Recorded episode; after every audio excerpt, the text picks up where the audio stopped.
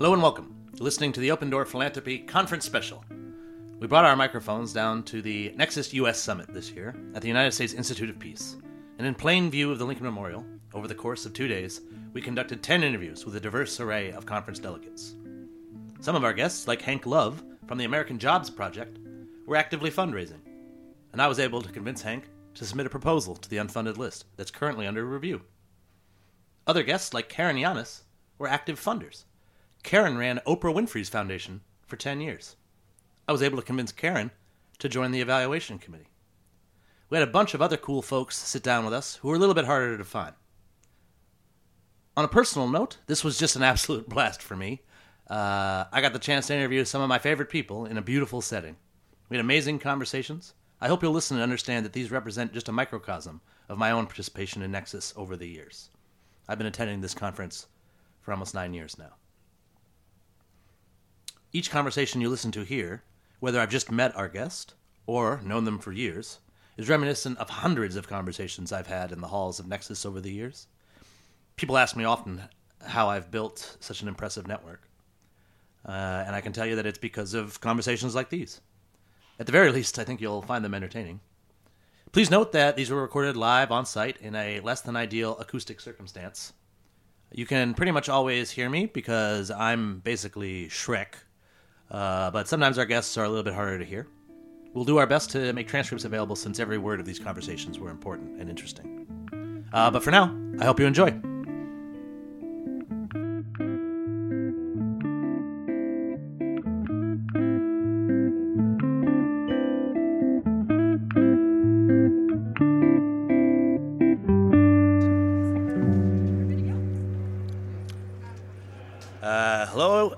This is day two at the Nexus US Summit. I'm at the U.S. Institute of Peace in Washington, D.C., uh, with one of my favorite philanthropists, Candice Cook. Welcome, Candice. Thank you so much, Dave. It's an honor to be here with you. Uh, I assure you the honor is mine. Uh, why don't you tell the folks a little bit about yourself? Where are you from, Candice? I am originally from Atlanta, Georgia. Atlanta. I've never heard of it. Where is that?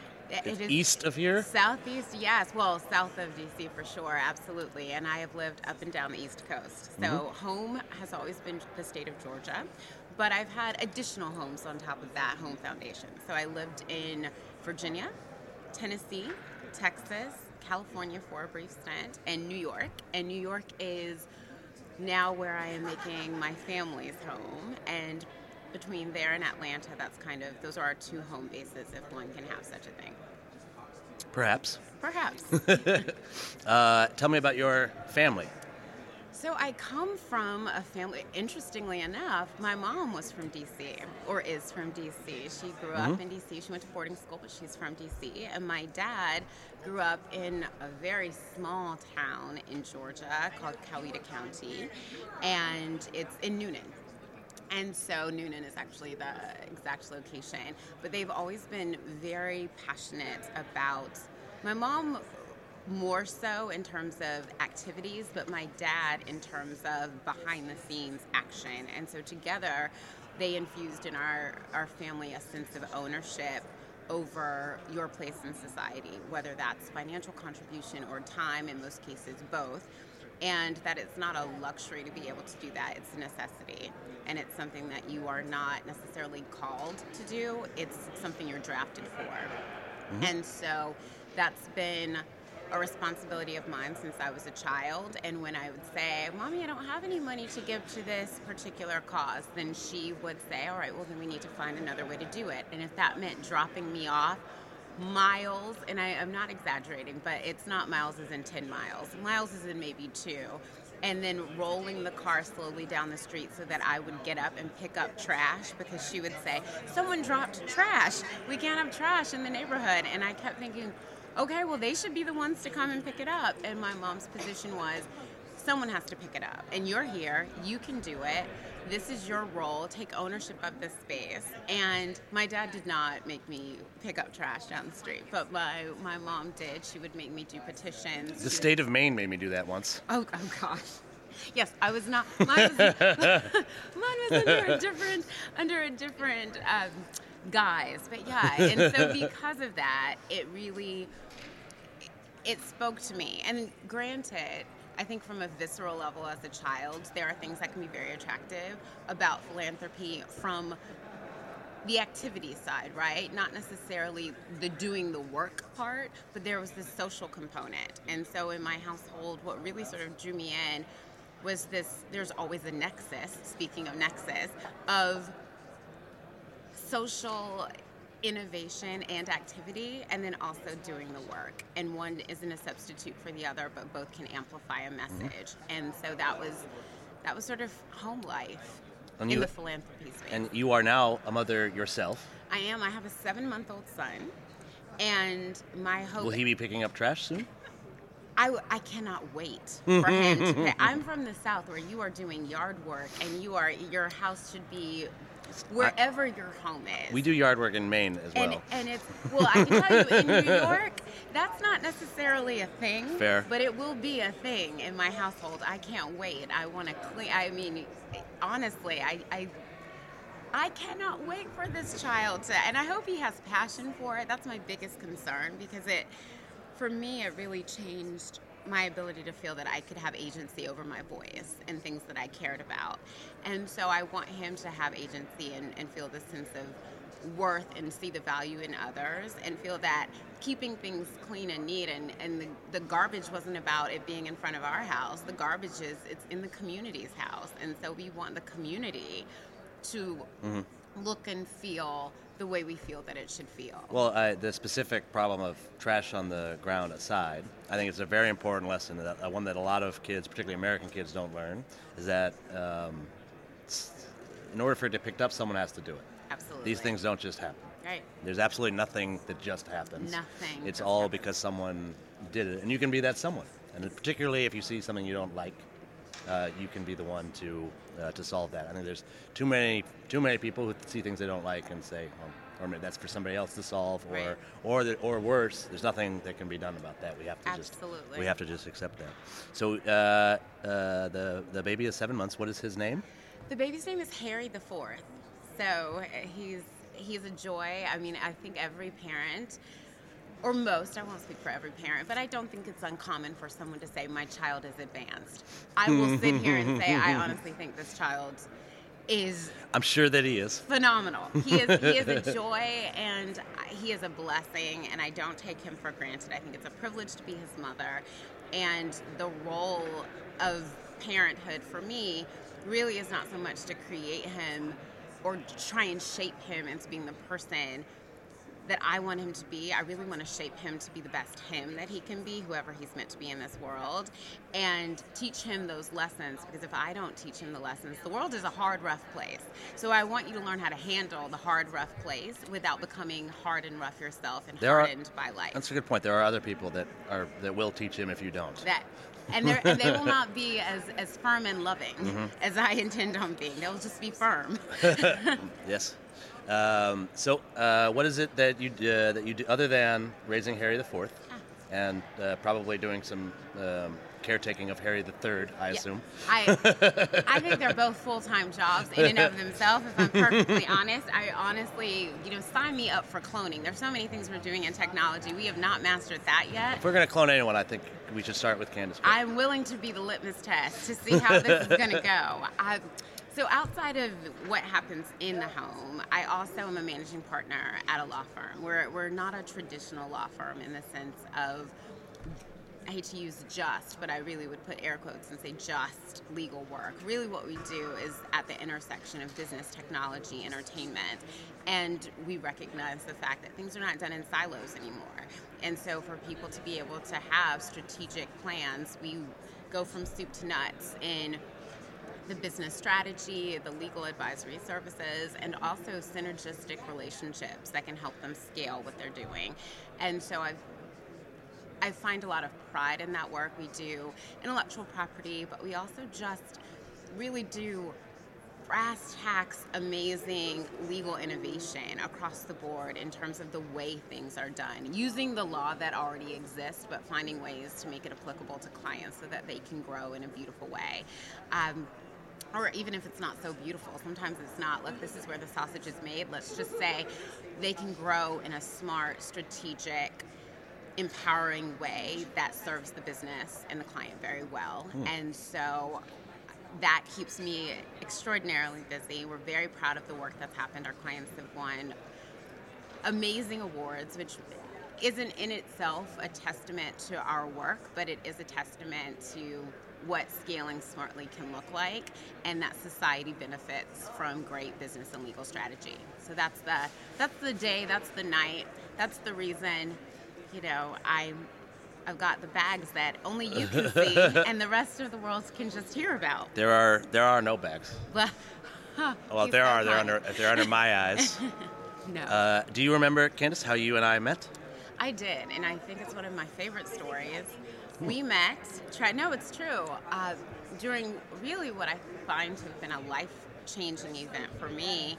We met going to Israel via the Schusterman Foundation. First met at the Newark Public Airport. That is, that our flight was out of Gate 18B. It got delayed for two hours. That's we so we spent true. we got to spend some extra time together at Newark chatting, Airport. waiting for, and we had different um, facilitation groups. So this was a way for us to all sort of get to know each other. We were in the same group, but it was one of those things where everyone was able to commingle in that moment. Oh, and we had background. we were the small in the small group together. You, me, and, and E. Davis. That's so true. Oh, we that was fun. certainly were. It was awesome, Um, and that trip really allowed us to not only have uh, what I think now or no one will be able to experience what we were able to do, sitting down with Shimon Peres, and, and it was just. It was a blessing. It was humbling. It was So for, for clarity, that we went on a uh, reality Global glo- trip. reality global 2015, Yes. which was a uh, all expenses paid trip to Israel for global impact entrepreneurs. Yes. The uh, the trips have now become like a lot more specific. Like it's for people who work in the food industry or the music industry or sports or Or or fashion or tech, whatever. Ours was far more nebulous. It was just global impact.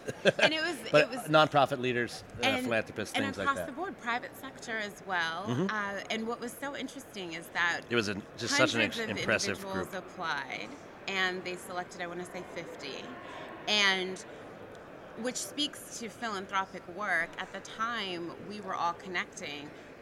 Careers and what people were doing in their personal space did not come up in conversations. It was truly when we were leaving where people were able to get a better understanding of, oh, so wait, this is what you do almost in your real life because the the work was what was setting the tone and the mission of really understanding Israel and understanding honestly true giving which was exhibited it can't be exhibited better than the way Lynn Schusterman does it, um, it she really is just a blessing for so many but I think it was humbling to see with love how bringing people together who truly want to change the world and on a global scale, uh, making making the world a better place, making the world kind again. Tikkun Olam. Do you remember that from the Olam, trip? Yes, exactly. and Ahava.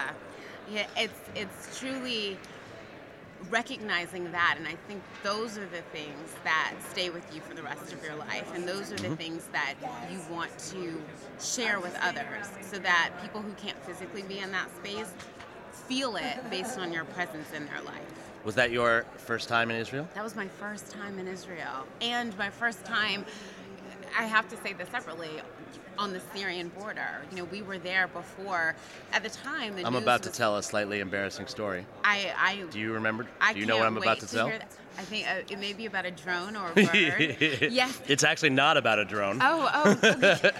Um, the, so yeah, we as you uh, as you- the uh, reality trips usually most of them go to that. Um, it was the what was that building? The Russian headquarters during Yes. during the '67 war, I guess. A very old, abandoned military compound near the Syrian border. Uh, it's, um, it's one that just the uh, take the geopolitics out of it. It's just a spectacular location, Mm-hmm. Yeah. just in terms of the view and the way it looks. It's up in the Absolutely. Galilee region. Uh, but we also uh, you could see Syria from there, and, uh, and notably here fire. we heard uh, some bombs Yes. uh, while we were there, which I'm pretty sure that's the only time I've ever heard uh, active bombs. And then they took us to a mountain nearby. I forget the name of that mountain. We went up to the top, and there was a bird uh, hovering Depending on who you ask, there was a bird. It was or a bird. dr- I know or what a drone. I know what a bird looks like. Anyway, uh, I think possibly because you the I think maybe the bombs had shook you a little bit, uh, but you were convinced that that was a drone. I, I, and she starts screaming, "That's a drone! There's a drone there!" and everyone's like, "No, Candice, that's a bird." I am from Southwest City- Atlanta, city people. all, and I have to tell you, when you witnessed what I witnessed, It was very I obviously was a not waiting around to find out whether or not it was a bird or She a didn't- drone. You didn't care so much. You were. I if there's a one percent chance that that's a drone, I'm we are out of aborting here. mission all. We are we are aborting mission. I'm videotaping and we're out. That was that was truly and it was one of those it's the juxtaposition of we were in a, an air quote safe space, but within view you could see people who were at the time the press was categorizing these grand exodus and the refugee crisis as a crisis that was about economics and that was about people looking for new jobs and new opportunity.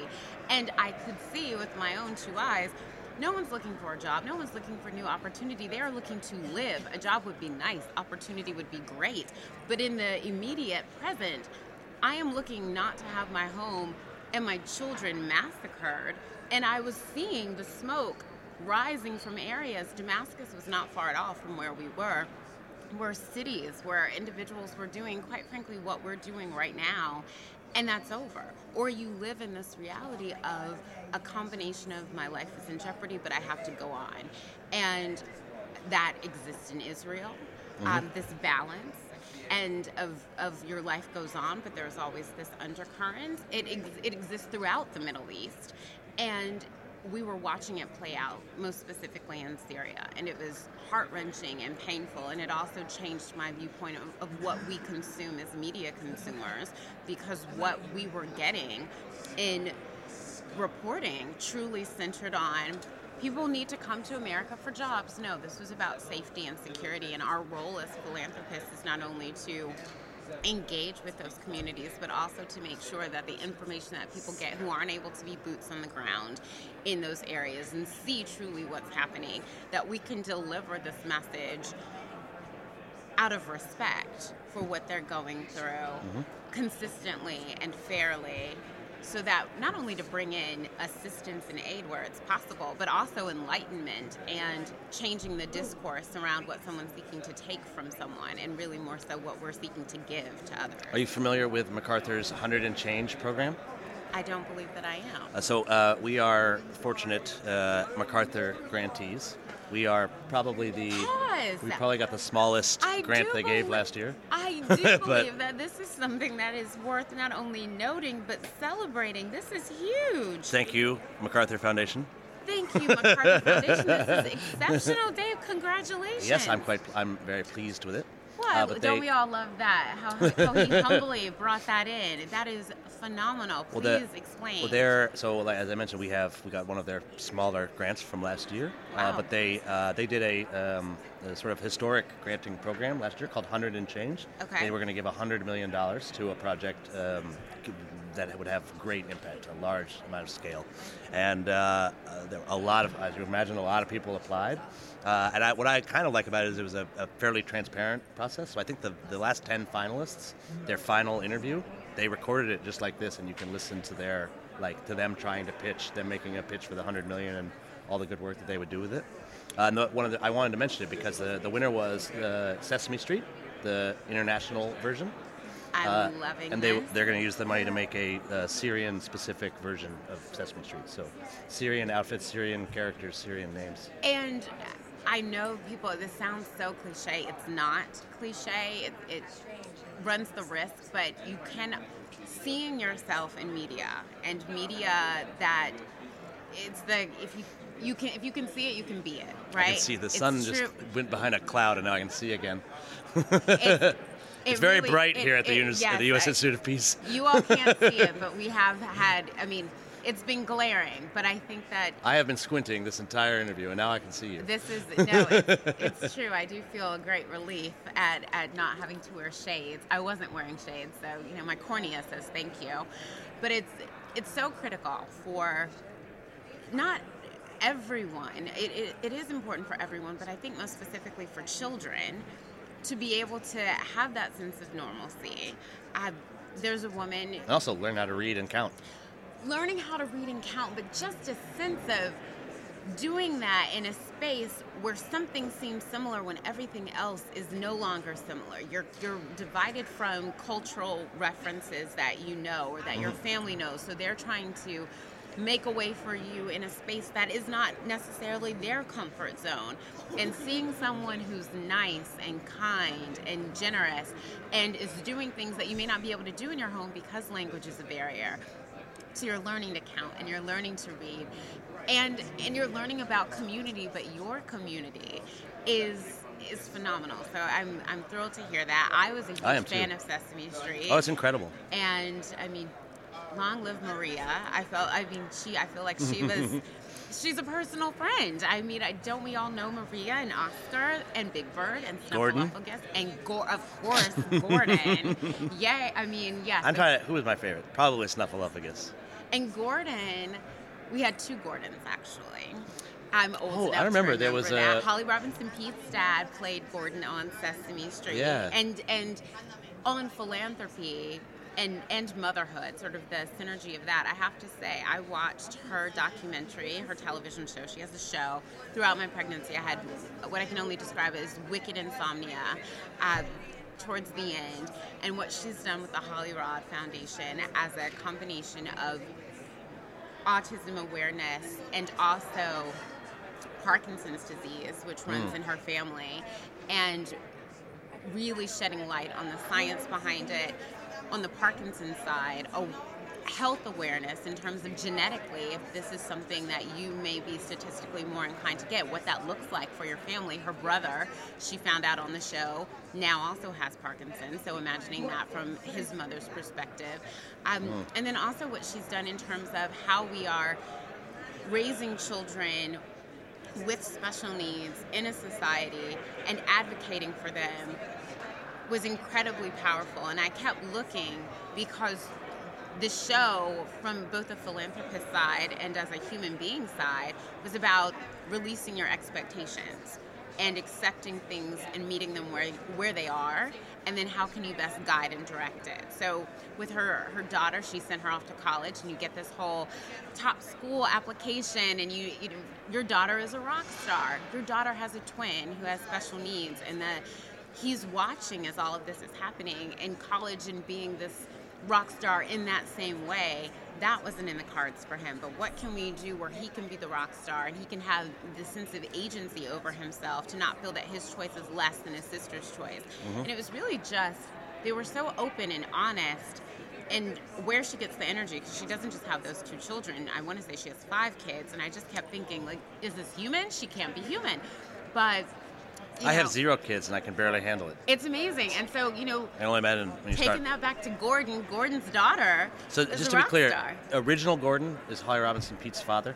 I want to say the original Gordon, yes. And, and if there, if it's the inverse, then he, I want to say he was that her father was the longest running Gordon. So with the, I want to say he had the bald head. And, I, the longest running Gordon. yeah, he's the one I remember as a kid from the late, late, late, the end of the '70s, not you know the middle. Though there's that's cool too. that is To- not possible. That doesn't growing up in mathematically the- make sense, The 80s, Candice. I wish. Because you are clearly 25 years old, and so there's no way that that. At heart, I am. At what- heart, I am. Uh, so uh, one of the re- uh, I had that was my the trip we went to Israel on. That was my first trip to Israel, and uh, I never went on Birthright. Uh, mostly because I didn't want to. So I grew up as a Jew in Maine, where we don't have a whole lot of Jewish community. Right. I am Jewish. I'm just as Jewish as everybody else. But when you're not like you weren't, I didn't go to temple a lot. I don't necessarily know all of the rituals or prayers. I can't even name all the like some of the holidays. I'm like I've never heard of that one. Um, but uh, you know, uh, like I said, I'm j- just as Jewish as everybody else. Of Uh, and we sat through a talk where that was emphasized. Yes. I, so we, yes. Uh, well, I uh, actually I wasn't so sure that I uh, was as Jewish as everybody else before the trip, and I know I now know that.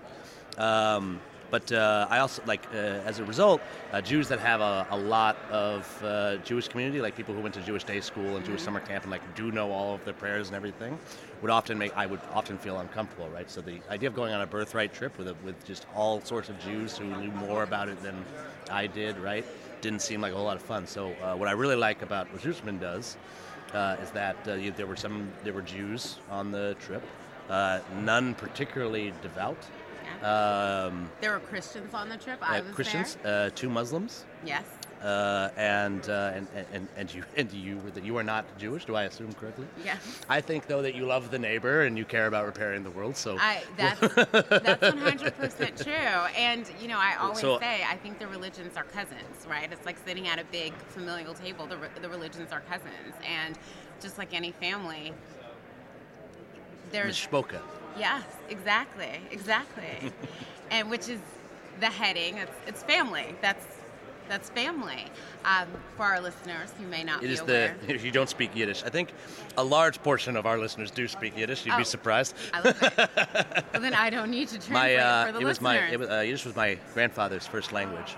You may remember we had that when we briefly talked about uh, when we were at the kibbutz. Yeah. They talked about the decision that Israel made originally to uh, speak Hebrew, to bring back Hebrew. Yeah.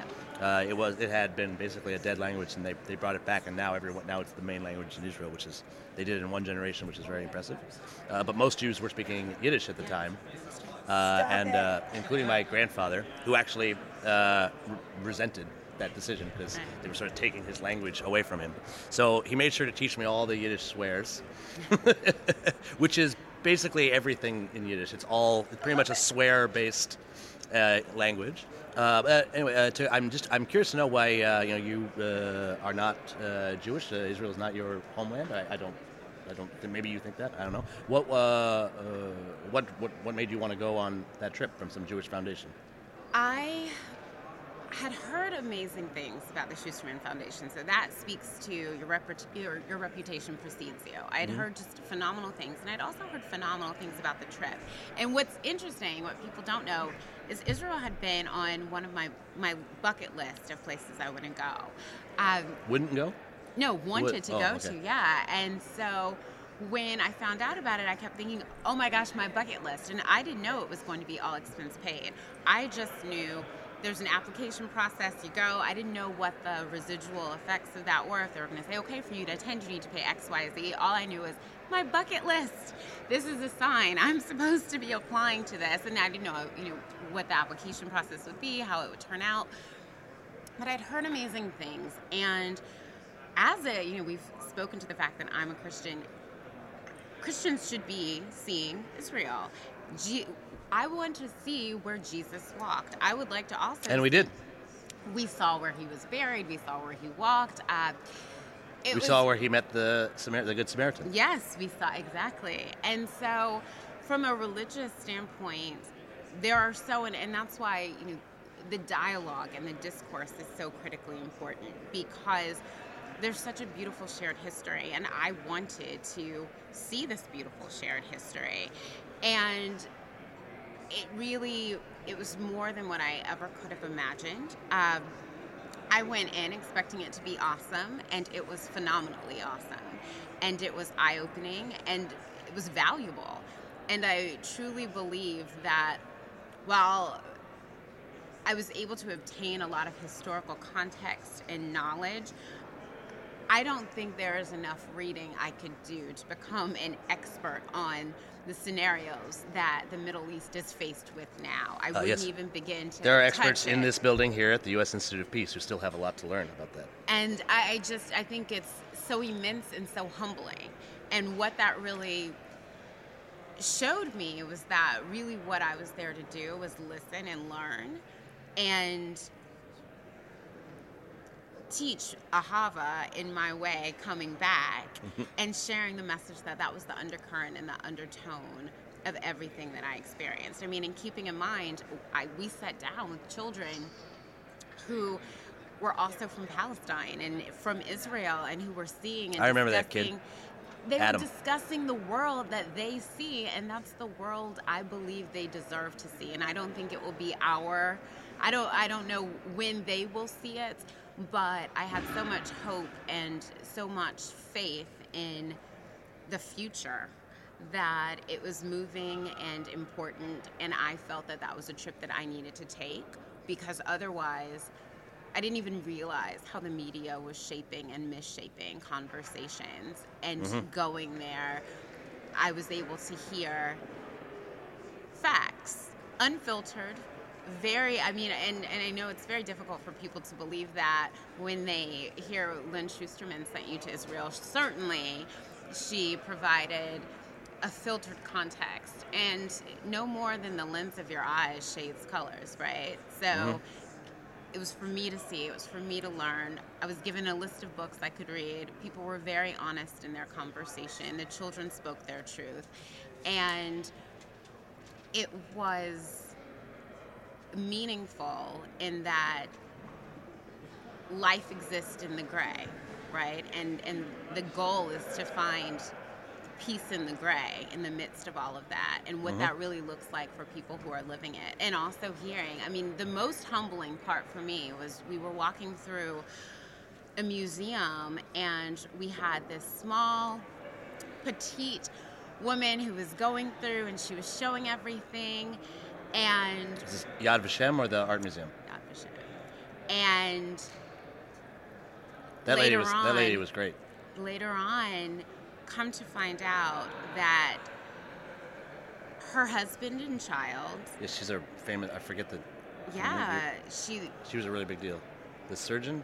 No, her, her husband? her husband and daughter at the wedding, the entire family had come into town and they had a ritual of going to go get coffee every morning on a certain day. It was the day her daughter was set to get married. So the father and the daughter went to the coffee shop, and on that day, a bomb exploded.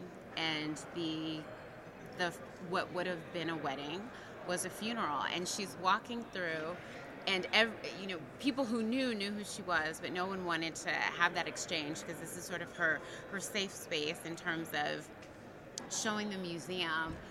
But it puts into context that in the midst of everything, life is still happening, and and her life was changed in. I mean, no no one should be sacrificing their family. Um, no, certainly not. And so, we are at uh, 30 minutes. I have um, a couple more questions. I okay, yes. Yeah, so that um, was that was the humbling moment. Uh, the, the, reality of the entire how this the entire trip was humbling. Looks in real life. Uh, and uh, I'll say I'm, uh, I'm remembering, um, and you may remember we, we heard from a survivor in the morning before we went into Yad Vashem. His name was Asher. Oh yes. Which is Hebrew for survivor. Uh, and um, I, I had uh, I had heard um, from survivors a lot. I was involved in a with Rachel fundraising for survivors in America that live beneath the poverty line. Mm-hmm uh, and I am uh, a lot of my uh, people I'm related to uh, survived that as well. Uh, many did not. Um, according to my uncle, Hitler killed 35 of us.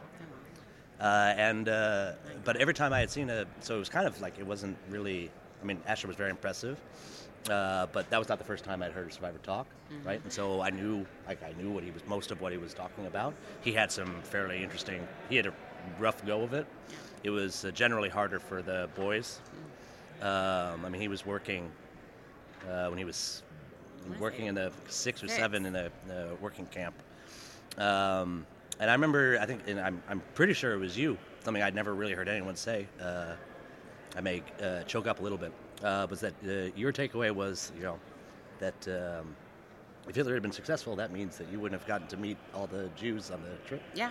Including, including yeah, me. It's true. Uh, and I don't know. I had never heard that. Um, sentiment before. Had a lot of uh, ma- made me feel very good, uh, and I am glad as well that uh, that um, at least some of us made it through that. Yeah. Um, so um, uh, I am, uh, like I said, uh, been involved in Jewish causes and the Jewish fundraising world for a long time. Uh, that's how I was able to network my way into the Schusterman trip. I do not think I applied. that does not, not sound big, like we are not all big time like you. We have to go through, and and it doesn't that's sound a like great something segue I... into sort of the work that I do. Yes, we've got to apply our way in. No, um, I philanthropy for me, and, and I want you to finish because yeah. I. I'm What's sure that? The, so the, the, the, Jewish uh, Foundation world and how Jewish funding works makes a lot of sense to me because I've done it for a while. It's a fairly organized community. I have uh, uh, worked on non-Jewish causes. I worked at a, in in D.C. One of my early jobs was at the Seed Foundation here in town, which we have a school in Anacostia, and I'm. I believe every single student in the history of that school has been African American. Yeah. Um, uh, I, I, uh, I, mean, there are white folks who live in Anacostia, but they're not going to the they're probably going to some private school in somewhere True else. story. My mom lived in Anacostia Mm-hmm. with my grandmother. She went to boarding school, but Yeah. yeah, right. Mar- it's a completely different community now, and I feel like it's probably had six or seven lives since then. My grandmother now lives with us, Parts are quite nice. but it's uh, Has a bad reputation. But it's it's it's quite an interesting yeah it's quite an interesting dynamic in So we terms worked of with- economic we worked with some. African American philanthropists uh, back then. Uh, particularly, there's a, a, Sheila Johnson is one of the bigger ones here in town uh, Yeah. from BET. yes Um, and uh, it seemed to me that it was just mostly individual donors. Mm-hmm. So I don't, I don't think I can name an African American foundation, except possibly the Holly Robinson Peete Foundation, which I just learned about. and But if you, I'm, uh, I'm, I know that you know more about that world uh, than I do. So I Yes. just, how does African American philanthropy work? Well, I always caution about speaking for a whole, but I can say. Well, I assume you represent all black folks. Am I? Is that incorrect? You're not the ambassador. There are there are moments when I I wish I did, but no, I do not. They, you could, your, your I- people could I do worse. do not. If we're gonna, if we're gonna appoint one, it should be you. But I will say there are so the first billionaire, uh, black billionaire, honestly, his daughter's name is Christina Lewis, and the Lewis Foundation is actually in Baltimore. And he was an attorney, graduated from Harvard. There are buildings at Harvard named after him. And he essentially was doing, working Wall Street, doing mergers and acquisitions. His book, which still is a great read, regardless of race, is called Why Should White Boys Have All the Fun? And it's all about him going in and breaking down doors and barriers as this Wall Street attorney who was doing amazing things. And now his daughters, he has two daughters, his daughters are now doing that found and his wife. His wife um, his wife is a powerhouse. So his widow has continued to do amazing work um, on his behalf. I want to say and i could be misspeaking i can't remember how he passed. I'm inclined to say i don't want to misspeak but however he passed um, it was sudden. And so his wife is a, a super powerhouse who supports you know they have a home in east hampton and, and a home in new york in the city and they support a vast array not only their foundation but a lot of individual art philanthropic organizations as well and education organizations. And her daughter has now created a coding tech foundation and organization herself which she uses to educate boys of color in the tech field. And so but they are i mean preeminent philanthropists. And then the way i want to say our community works or what i've witnessed uh, in my very short 39 years on this earth uh, there's so much culturally and historically that has not been has been underserved within the black community and not by our own doing right? And so because of that when things need to be a, a collaboration they will be for instance the museum and sort of making sure that before anyone's going to take us seriously let's do a groundswell and get money together now so that we're able to do it um, Have you been, by the way? She's talking about the new African American History Museum here in I- DC. yes, we are. So I. It's ha- incredible. I'm going in April. I have two tickets. I wanted to go this trip. It's we still hard to get wanted to put a group together, and unfortunately, and what's what's uh, my parents went as part of sort of the opening. But no, I have not. I have not gone, and I wasn't on a waiting list. But when they opened up the tickets, April was the first date I could get, and I think I tried to get it as soon as I knew I was coming here. And so I, I cannot wait to go. I think it's a narrative that needs to be shared. I, I the brutality, and it's interesting because what I think differs from the black community and the Jewish community is media has been very strong in terms of film and narration so that you should see a, ho- if you have not seen a film that focuses on or addresses some form of the holocaust i don't know where you've been like i, I feel like i don't know and It's the most documented event in human history, they say. and with black history specifically There might be fewer films about slavery. there and there's a it's a delicate balance because what we did not want to have happen is that the conversation surrounding black people is the parameters are constantly slavery. But then what gets lost is truly the brutality. We're able to romanticize exactly what happened, and we, we don't go through children actually being taken from their mothers what it looks like when people are chattel. We romanticize, you know, the Sally Hemings relationship without actually saying she was the half sister who was 13 years old of Thomas Jefferson's wife, and at 13 despite the fact she was owned by him, there's no there's no consent. You know, it's it's a story of rape. It's not a story of, of a love story, um, and so there's this delicate balance of historical context and, and really illustrating the brutality of it wasn't beautiful dresses and house slaves. It's whippings, beatings, rape, losing your children, having children with your rapist, having those children sold, being amputated for trying to run away.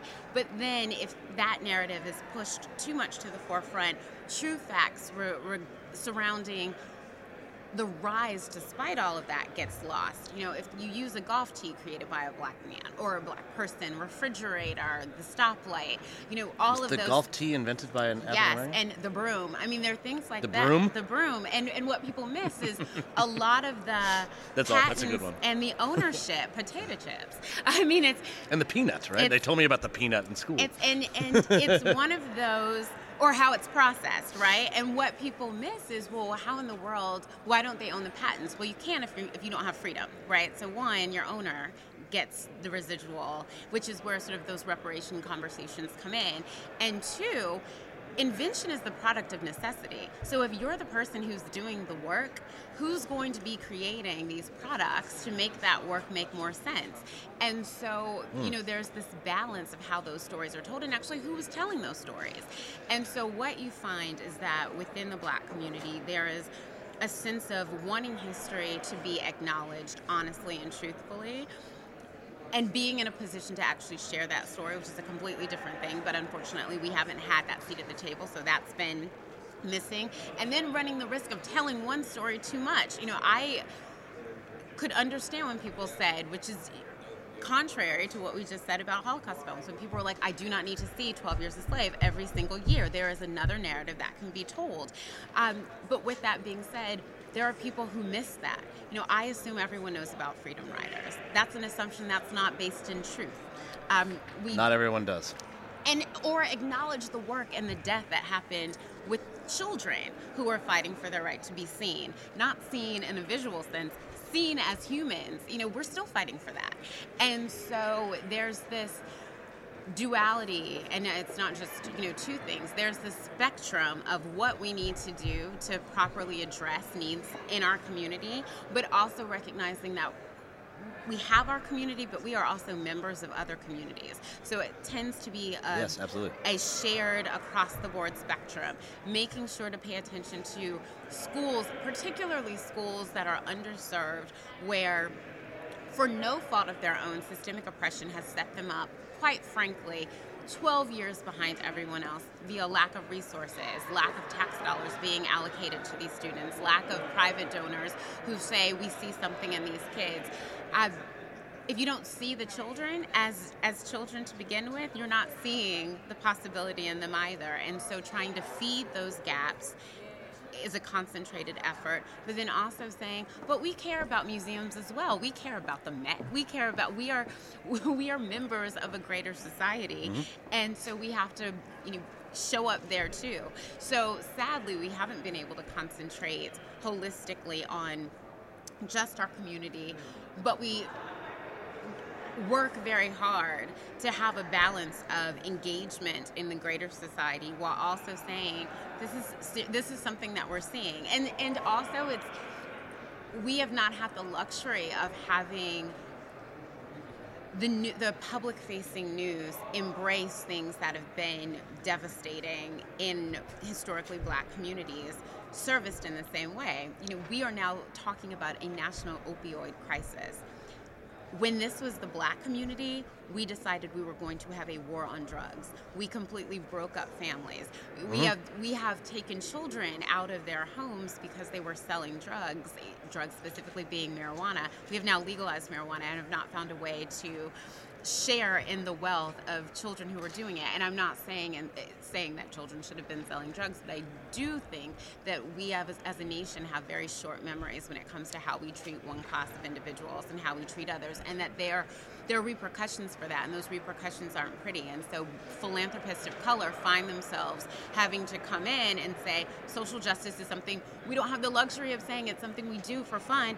I don't want my seven month old to be shot. And the reality of that is I also that do not It's want little Hank to be shot. and the truth is, he lives in a very good neighborhood. And where is the most dangerous place for a black male to live? In a very good neighborhood, because the Yeah. assumption is he shouldn't live there. Yes. And so those aren't things that I can say.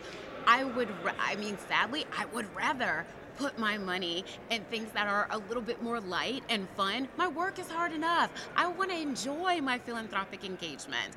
Um, but I don't have the luxury of picking and choosing at this point in history. I hope, you know, my grandchildren will. My grandparents are able to see a lot more than what they were able. You know, I had one grandmother who was, you know, very blessed and fortunate. My uh, my paternal grandmother was a domestic, and so all of her children went to college. All of her grandchildren, you know, essentially went to Ivy League schools and graduate schools and did exceptionally well against all odds while she was cleaning for a Klansman. I mean, that is the build takes a lot. You know, education was their primary focus and and ownership, right? Mm-hmm. Owning land and all of that. And so, you know, my mom had a different upbringing, but it's the reality of that is very humbling and also shows that it is there before the grace of God go I. You know, I I don't think black people traditionally can say it's the luck of the draw, but even within very fortunate families, it's luck. I had the right parents. I had parents who, you know, were very loving and engaging. And if we called my dad right now, regardless of what he's doing, he will pretend like he wasn't doing anything and was waiting for this call. my mom will not pretend she was not doing anything. We will get to the point, but then she lovingly and engagingly will will take the time. She has mentor mentees still, you know, and her she has you know a child and a grandchild. I thought I'd keep her busy enough, but she thinks it's important to go and tutor young children and bring them to the Capitol and do all of these things. And she does it because she truly believes she's responsible for every child. You know, when she sees any child, regardless of color, that could be her kid. And so that child deserves a chance, and it shouldn't be about luck. And the black community is, you know, it's to our detriment. We are very forgiving. You know, there's a quote if any other group had had what's been done to it consistently, and they know that like the world knows this if if someone had done what's been done to black people to them it'd be full on war constantly and yet it's not and so it's you know it's um it's a reckoning of saying there's some things we have to heal ourselves, not because we don't want allies and assistance, but because we recognize we're still fighting to be seen as humans and to not have our narratives dehumanized. I think it's. Uh, I was reading uh, something yesterday. and I think it was Coates who said um, uh, that racism is uh, broad sympathy for some, Yeah. and broad skepticism for others. 100%. Uh, yeah. And that, um, I mean, and I mean, there's definitely I've met some of them, just like open bigot racists that Yeah. are like fi- comfortable with their racism, but most most think they're not racist. It's just they apply. It's like uh, I think the opioid uh, versus crack. Epidemic is the perfect example there. Uh, when it was crack, it's they're drug addicts. It's their fault. We should put them in jail. When it's opioid, it's a scourge affecting our, our children, and uh, and we need compassion and and care. Uh, and it shouldn't be too hard to convince everybody to be sympathetic for everyone. Yeah. I wouldn't think. Um, thank you very much for sitting with us. This was a fascinating This conversation. I'm sure everyone amazing. learned a lot. Uh, I hope you enjoy the rest of your day here at Nexus. I do, and I look forward to bringing more African American philanthropists and Yes, change please. makers to the table. I want you to know we are out there, um, and and and I say we. I am probably the meekest of them all, and Well, so please. there are I'm sure that's not true. there are phenomenal people doing great work. So at the at the end of at the end of it. most interviews, I ask uh, I usually ask my guests if they would be willing to review a few unfunded proposals last round. Of course, I will. So we will uh, sometime in February. I will Okay. send you a few. Uh, um, would you like? Uh, is there any particular you want the um, um, any particular sort of area that you would like to read? I'm very passionate about education.